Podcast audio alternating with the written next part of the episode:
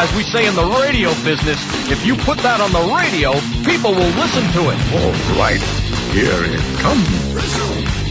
Anyone who isn't dead or from another plane of existence would do well to cover their ears right about now. Live on a little tiny microchip deep inside some electronics. Broadcasting to the world through the miracle of the internet. Ladies and gentlemen, this is U62, the Targ. Now your host, a man with a lifelong dream of getting paid to do this, Mark Kappas. On this week's show, we're talking about sports fans, the ALF computer game, and Pixar taking a dark turn. It's episode 3.39, Angry Rant number 642. So sit back, relax, grab yourself some warm root beer and a towel that's oh so fluffy. U62 the Targ, you're in for something special. Enjoy the show. Good afternoon, ladies and gentlemen. Mark Kappas here, and welcome to this week's episode of the Targ. How y'all doing? I am doing really good. I'm just laughing and chuckling and getting my fill of local politics. As you know, I'm not much of a sports guy, but I love just sitting back and watching what's going on in Edmonton right now with the Edmonton Oilers. The entire story in a nutshell is uh, Daryl Katz, owner of the Edmonton Oilers, figures it's time the Oilers get a brand new arena. So, of course, he wants to build one. Uh, some of the uh, key arguments that are being brought up are who's going to pay for it.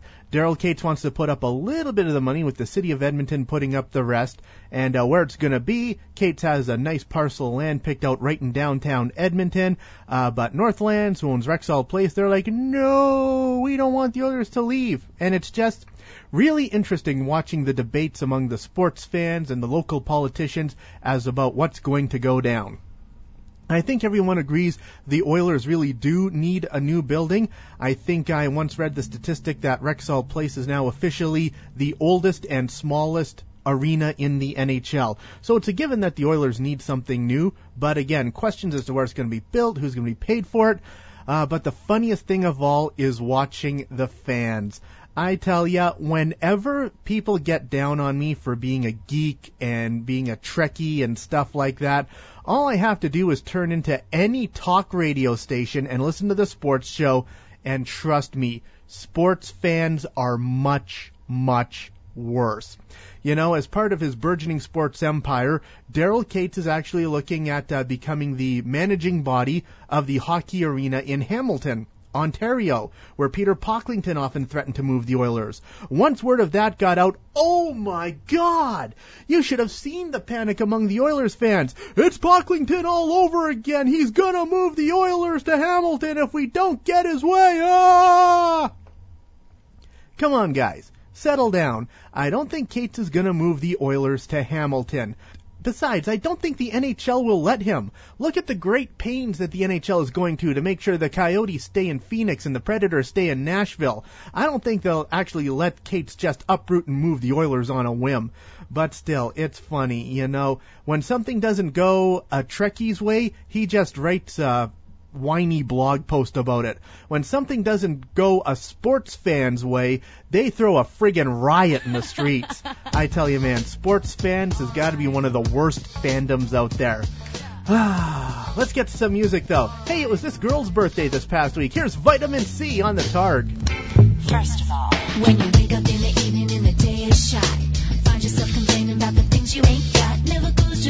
that you want to. Cliche of the day, c'est la vie, that's just life.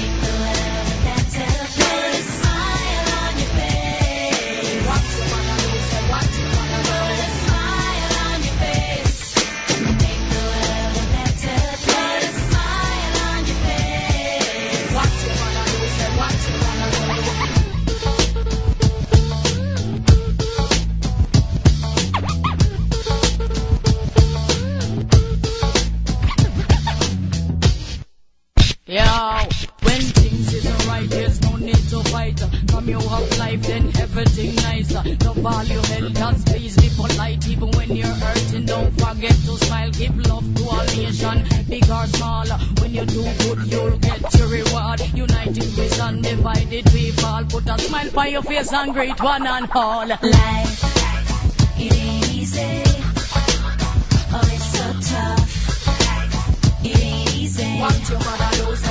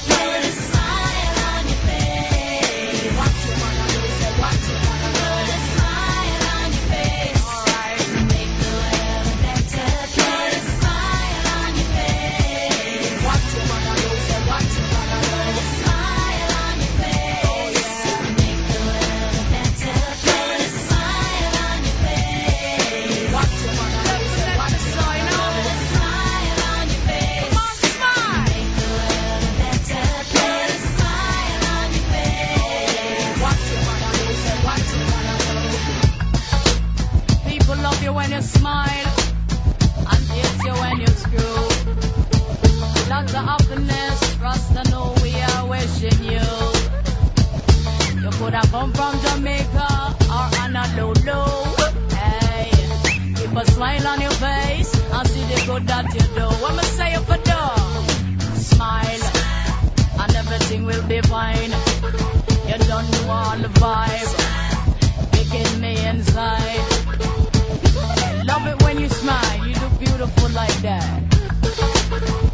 Mugging from town, your dimples are so cute. A lot of happiness in smile. Colleen Fitzpatrick, better known by her stage name Vitamin C, with one of her only two big hits, Smile, here on U62 The Targ. Uh, good afternoon, I'm Mark Kappas, and as I said, it was her birthday this past week. Uh, on the websites where I get celebrity birthdays, there was differing opinions. She's either 39 or 42, depending on which website you go by. I'm gonna say, it's impolite to ask a lady her age. Let's drop the subject now. But yeah, actually, uh, speaking of my youth, I have returned to the bane of my 12 year old existence. Gotta go back in time to when I was 10, 11, 12 years old and we just got a computer. See, what happens with my computer, I got this program called DOSBox. It's a DOS emulator, right? And every once in a while, when I'm really, really bored, I'll go online, I will find one of the computer games I used to play a lot of when I was 10 years old, and I'll boot it up and I'll play it again in this DOS emulator. You know, suddenly I'm in the grade 4 computer lab all over again.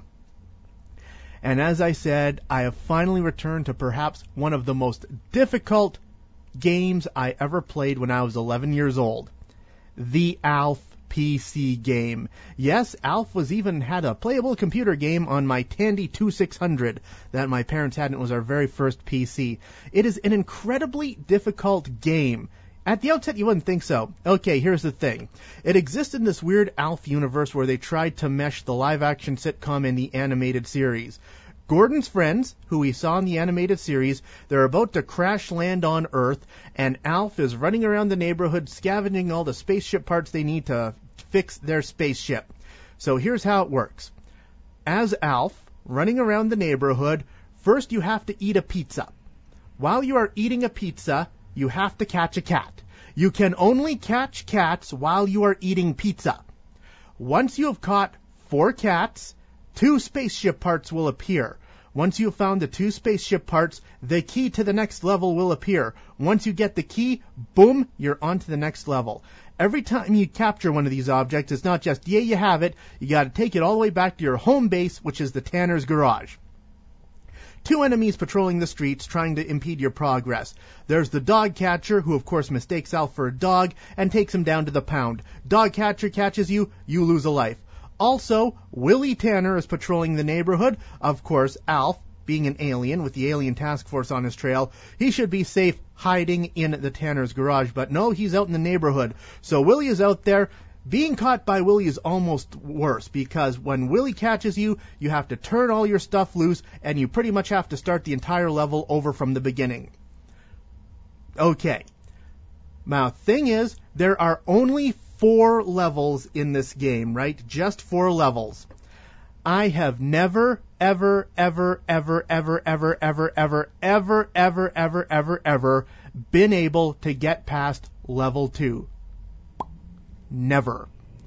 Except for one moonlit night in 1988. I actually made it to level 3, but see, the thing is, the entire game is timed. You only have 24 hours, 24 computer game hours, not real hours, to finish the game, and I was in level 3 for only like two minutes before my time ran out and it was game over.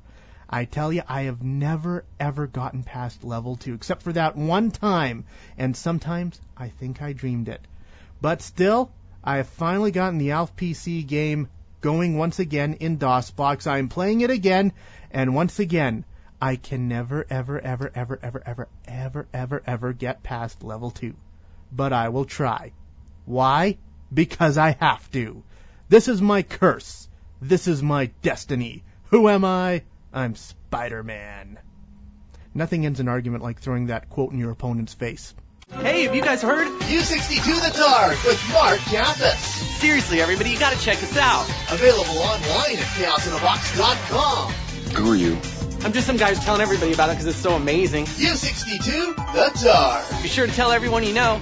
See ya. Well, you know, I was going to play another song in this show, but taking a look at the time and my self-imposed 15 minute time limit, I think we're getting close to the uh, 15 minutes for this week's episode, so I think I'll just ramble a little more and bring this to an end. You know, something else that I heard online, I hope it's just a rumor, but I really hope it's not true. As you know, I love Pixar. Pixar's movies are absolutely amazing. Go see Toy Story 3 this summer because it will make you cry at the end. But right now, Pixar is falling prey to the curse of so many other studios out there. They are turning everything into franchises. They got sequels on the go. Pixar's film for 2011 is going to be Cars 2. Now you're wondering, out of all the fine films that Pixar can make sequels of, why Cars? Why, it's economics, my friend. In terms of merchandise sales, Cars was Pixar's most successful film to date. It just sold the most toys. So of course they're going to come up with something to sell more toys. But you know, that's not all. They are working on more ways to exploit the Cars franchise and get more money out of your pocket. There's a rumor going around online that in order to tie in with Cars, Cars 2 I should say, Pixar is working on their first ever straight to DVD spin off. What's the straight to DVD spin off of Cars 2 going to be called? Airplanes. You heard me pretty much the same thing, just with airplanes. And I'm like, no, come on, Pixar, please don't. You know, we've all heard with the Star Wars prequels and the term raping my childhood has been thrown about. The first time I ever heard the phrase rape my childhood was in conjunction with Disney's straight to video sequels to their classic animated films. When John Lasseter, the head of Pixar Animation, became the head of Disney Animation in the great Disney Pixar merger of 2006, the first thing he did was shut down production on all those straight to DVD sequels because Lasseter said those sequels cheapened the brand, which is the highfalutin business way of saying they were raping people's childhoods. So you think Lasseter would know better. But no, if the rumor is true, Pixar is going to have their first straight to DVD sequel coming out next year, and that is just sad. I really hate the trend these days that all these animated films have to become franchises, that they have to be exploited. And I hate that Pixar is falling prey to this. We had Toy Story 3 come out this year, even though it's really, really awesome. Cars 2 is coming out next year. For 2012, it's been announced they're finally giving us Monsters Inc. 2. The Toy Story universe is not done because it's already been revealed that for uh, their for their animated short film in front of Cars 2, it will be a Toy Story short film. So there you go. Come on, Pixar. You're breaking my heart. You know better than to continually pillage your characters for own personal gain like this. It just makes me sad, but hey, what you gonna do? If they can pull a miracle out of their butts like they did with Toy Story 2 and Toy Story 3, actually make good, proper sequels that do justice to the characters and still make you cry at the end, then maybe I can get on board with this. Wow, I sure ranted a lot in this week's episode, didn't I? So I think I will bring it to an end right here. I am Mark Kappas. This has been the Targ. I will see you next week. And this brings us to the end of another exciting episode of the Targ. Don't forget you can download a new episode of the Targ every week at chaosinabox.com. The Targ is written and produced by Mark Kappas under the watchful eye of 42 Star Wars action figures. The Targ is a Chaos in a Box production.